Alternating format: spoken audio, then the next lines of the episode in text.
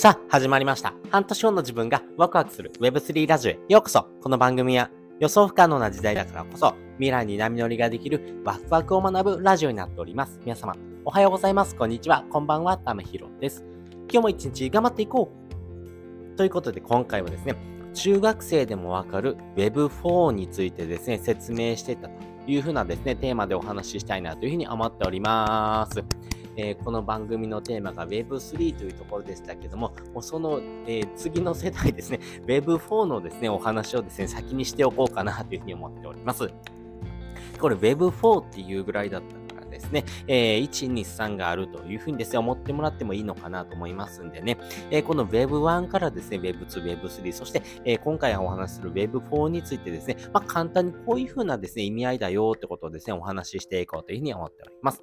で、まずですね、Web1 ですね。Web1 っていうのはですね、一方向のですね、発信というふうに思ってください。まあ、例えばテレビとかラジオとか新聞とか雑誌とかですね、まあ、あの、メディアからですね、情報を発信しますよ。そして発信したものをですね、受け取るというところだけですね、それができるというところですね。まあ、代表的なところで言うとですね、まあ、ホームページとかですね、そういったものがありましたけども、まあ、そういったものはですね、えここにありますよっていう風なですね、えまあ、看板みたいな形で、えまあ、そこにですね、ありますよってことを認識してもらうっていうことをですね、え目的としたですね、発信の仕方でした。それがですね、Web2 になってくるとですね、双方向のですね、発信になってきます。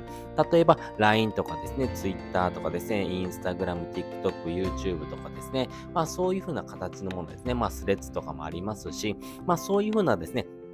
えー、双方向の発信ですね。まあそういうふうなものをですね、することによってですね、えー、情報だけではなくてですね、えー、写真とか動画とかですね、あとはですね、え会社とかですね、商品のリンクとかですね、まあいろんなものをですね、双方向にやり取りがですね、非常にしやすくなったというところです。まあね、えそういったものをですね、やり取りする上ではですね、スキルとかノウハウ、あとはネット環境みたいなとこがあるんですが、まあそういったところをですね、え加味した形でですね、やり取りができる。まあそれがですね、私たちの生活の一部になってますよね。それがですね、Web3 になっていくとどういう風になっていくのかなんですが、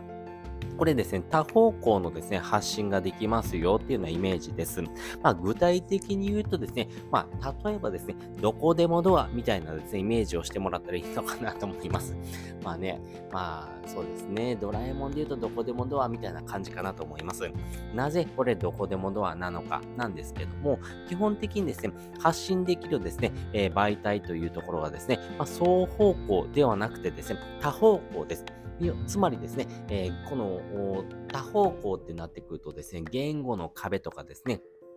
あとはですね、え、その国々でのですね、え、経済の格差とかですね、え、価値観とかですね、そういったものをですね、え多方向にですね、発信をすることによってですね、えそういうふうなですね、えレギュレーションですね、えそういったですね、条件をですね、クリアしながらですね、多方向にですね、発信ができますよというところがですね、え多方向のですね、え大きなメリットになっているのかなというふうに思っております。そこでですね、発信できるもので言うとですね、お金とか資産とか歴史とかつながりとかですね、まあ、そういったものがですね、発信できるような形になってきまして、条件としてはですね、やっぱりコミュニケーションコストがですね、どれだけ低くですね、やり取りができるのかだったりとかですね、あとはコミュニティですね。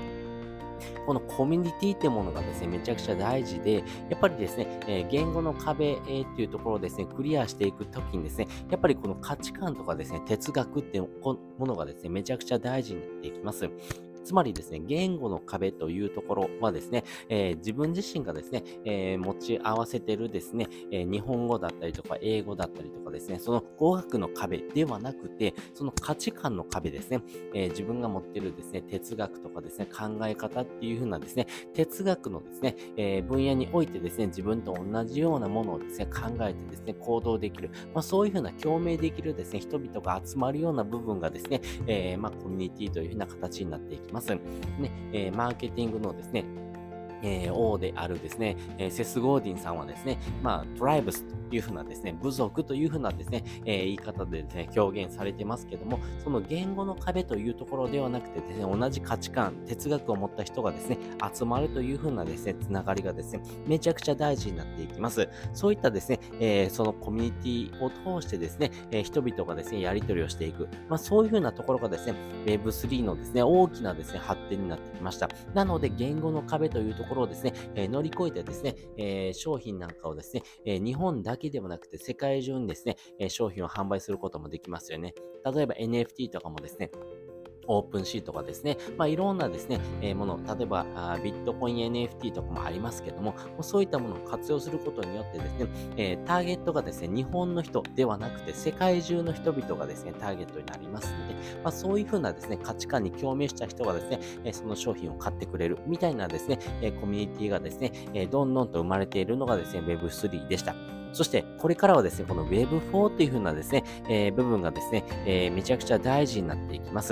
で、この Web4 って何なのっていうところですね。お話ししていくとですね、多空間へのですね、発信というふうにですね、考えてほしいなと。ます。まあ、ドラえもんで言うとですね、4次元ポケットみたいなイメージですね。えー、このですね、多空間への発信っていうところではですね、基本的にですね、えー、この Web3 というふうなですね、えー、分野、まあ、要はですね、いろんなテクノロジーの進化によってですね、今までですね、え発信できなかったものがですね、できるようになってきた。まあね、例えばですね、えこの Web3 のですね、えポイントで言うとですね、やっぱり、え自分自身のですね、ウォレットとかですね、えそういった部分がですね、紐づいてくるよようなですね、えー、部分がですね、めちゃくちゃ大事になってきましたけども、まあ、ブロックチェーンにですね、紐づいたですね、あなたのですね、え、行動履歴とか歴史みたいなところがですね、え、この Web3 では大事になってきました。そしてですね、Web4 になってくるとですね、AI とかですね、ロボットっていうところがですね、掛け合わせてきますから、これからの時代はですね、え、メタバースとかですね、あとは、え、ー、と、Web3 のゲームとかがですね、えー、主流になってくると思います。まあ、そういったものをですね、掛け合わせてですね、その空間をですね、演出していく。そして、その空間に没入してですね、えその空間とですね、え実生活をですね、え両方とも楽しめる。まあ、そういう風なですね、え部分がですね、え V4 のですね、世界になってくるのかなと思います。そういったですね、世界をですね、行き来することがですね、できるっていうのがですね、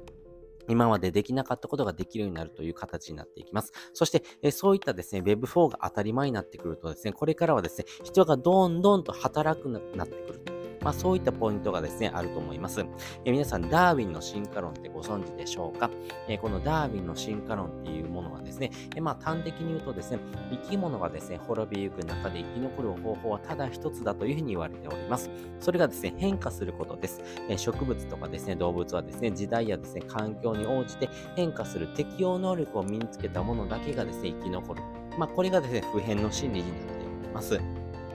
まあ、そんな形でですね、今まではですね、えー、できなかったことができるようになる。それをですね、テクノロジーの進化によってですね、えー、未来は AI とかですね、ロボットを使うことによってですね、えー、使いこなせる人がですね、えこれからの時代をですね、より良くしていくことができますし、その時にですね、生活の質なんかをですね、上げていくためにはですね、やっぱりこのテクノロジーをですね、早く使いこなす。そして、この使い方をですね、えマスターした人がですね、アップデートしていく。まあ、この生き方がどんどんとアップデートしていくような形になっていきますんで、やっぱり学ばない人とかですね、えー、このテクノロジーというところにですね、疎いなっていうふうなですね、えー、ものをですね、感じながらですね、そういったものを学ばないっていう人はですね、えー、これからどんどんと時代にですね、取り残されていきますんで、まあ、そういうふうなですね、部分も含めてですね、